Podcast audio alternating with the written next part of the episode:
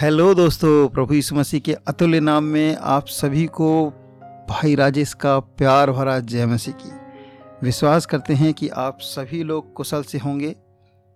Hindi gospel stories की इस कहानी श्रृंखला में आज एक नई कहानी आपके पास लेकर आया हूँ। कहानी है पतरस की। ये पाई जाती है लुका रचित सुसमाचार के पाँचवें अध्याय में। जब हम इसे पढ़ते हैं तो हम पाते हैं कि पतरस जो एक मछुआरा है, अपने मित्रों के साथ रात भर मछली पकड़ा, लेकिन झील के किनारे जब उसने देखा कि कुछ भी नहीं मिला तो झील के किनारे खड़े होकर वो अपने सुबह सुबह जालों को साफ़ कर रहा है। उसी समय हम देखते हैं कि एक बड़ी भीड़ है जो प्रभु यीशु मसीह के पीछे पीछे आ रही है। इवन प्रभु यीशु मसीह के पर गिरी पड़ रही है। तो प्रभु यीशु मसीह जब उनको सुसमाचार सुना रहे हैं, उनको संदेश दे रहे हैं सुंदर उपदेश दे रहे हैं। ऐसे समय में प्रभु यीशु मसीह पतरस की उस नाव का इस्तेमाल करते हैं। उससे विनती करते हैं और पतरस अपनी नाव को प्रभु यीशु मसीह के इस्तेमाल के लिए दे देता है। हाँ यहाँ पर ही पतरस के जीवन का एक टर्निंग पॉइंट होता है मेरे प्यो।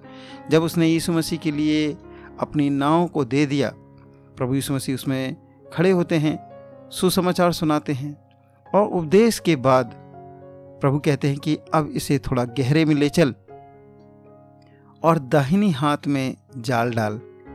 पतरस कहता, प्रभु, मैंने रात भर मछली पकड़ा, लेकिन कुछ भी नहीं हाथ लगा। लेकिन तेरे कहने से मैं डालूँगा। पतरस जैसे ही जाल डालता है बाइबल कहती है कि वहाँ पर एक बहुत बड़ा आश्चर्य कर्म होता है। जैसे मानो सारी मछलियाँ इंतज़ार कर रही थी उसके जाल में आने के लिए। और ढेर सारी मछलियाँ उसके जाल में आ जाती हैं। वो खींचता है लेकिन खींच नहीं पाता है। तब वो अपने मित्रों को भी बुलाता है और वो नाव लेकर आते हैं और दोनों नावें यहाँ तक भर जाती हैं कि जाल फटने लगते हैं और नावें डूबने लगती हैं। प्रभु उनके दायरे को बढ़ाता है, उसे असफलता में सफलता देता है। अब पतरा समझ जाता है कि ये साधारण व्यक्ति नहीं है, ये प्रभु है और स्वामी है।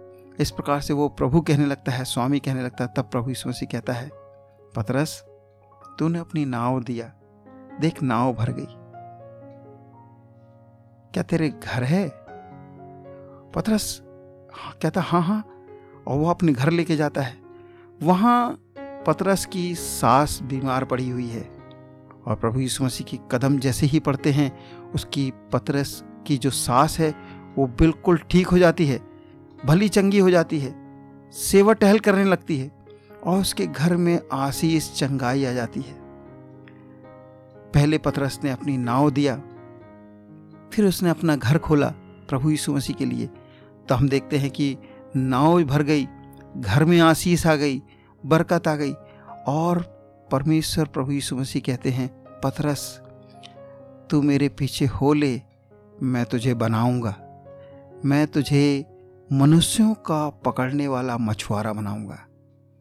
ये शायद सोचने में पतरस के सोच से बाहर की चीज़ थी कि आज तक मछली पकड़ा हूँ, मनुष्यों को पकड़ने वाले मछुआरे कैसे होते हैं? पतरस प्रभु यीशु मसीह के पीछे चलने लगा और एक ऐसा भी दिन आया कि जब वो पतरस यीशु मसीह से भाग कर दूर जाना चाहता था, फिर से वैसी मछली पकड़ने में जाना चाहता था, क्योंकि वो समझ नहीं पा रहा था कि प्रभु ने इसको क्यों बुलाया है? लेकिन बाइबल कहती है, मेरे प्यो प्रभु यीशु मसीह वहाँ पर जाते हैं और उसके कांधे पर हाथ रख के कहते हैं, पतरस, क्या तू मुझसे प्यार करता है? हाँ तूने अपनी नाव दिया, तूने अपना घर दिया, लेकिन आज मैं तुझसे कुछ दिल की बात पूछता हूँ, क्योंकि प्रेम, प्यार दिल की बात है। क्या तू मुझसे प्यार करता है? कहने का मतलब यह है, क्या पतरस तू अपना जीवन मुझे देगा?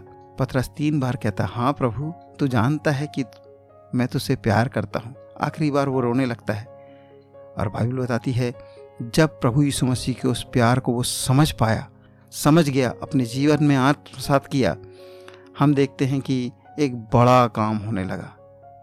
बाइबल बताती है कि उसके एक ही प्रचार में, पतरस के एक ही प्रचार में तीन हज़ार लोग प्रभु को ग्रहण कर लिए। कलीसिया भर गई। न केवल इतना, परंतु जब उसने अपना पूरा जीवन दे दिया, उसके जीवन से डर नाम की चीज़ खत्म हो गई। वो जेल में भी आनंद के साथ सो रहा है। कल उसको घात करने वाले हैं, कल उसको मृत्युदंड दिया जाने वाला है, लेकिन आज की रात वो बेखबर बढ़िया से सो रहा है। क्यों?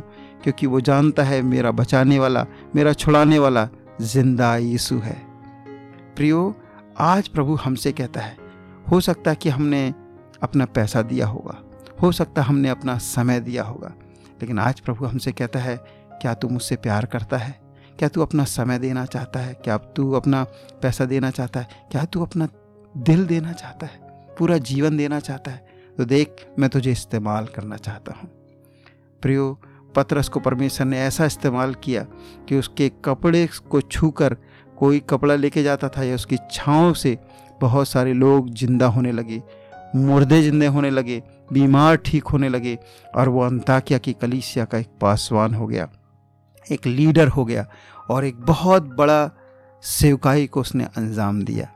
आज परमेश्वर हमसे चाहता है कि हम अपना जीवन उसे दें, परमेश्वर हमें इस्तेमाल करना चाहता है। प्रभु, आप सबको इन वचनों के द्वारा आशीष दे, इस कहानी के द्वारा आशीष दे और अपना जीवन प्रभु को दें। God bless you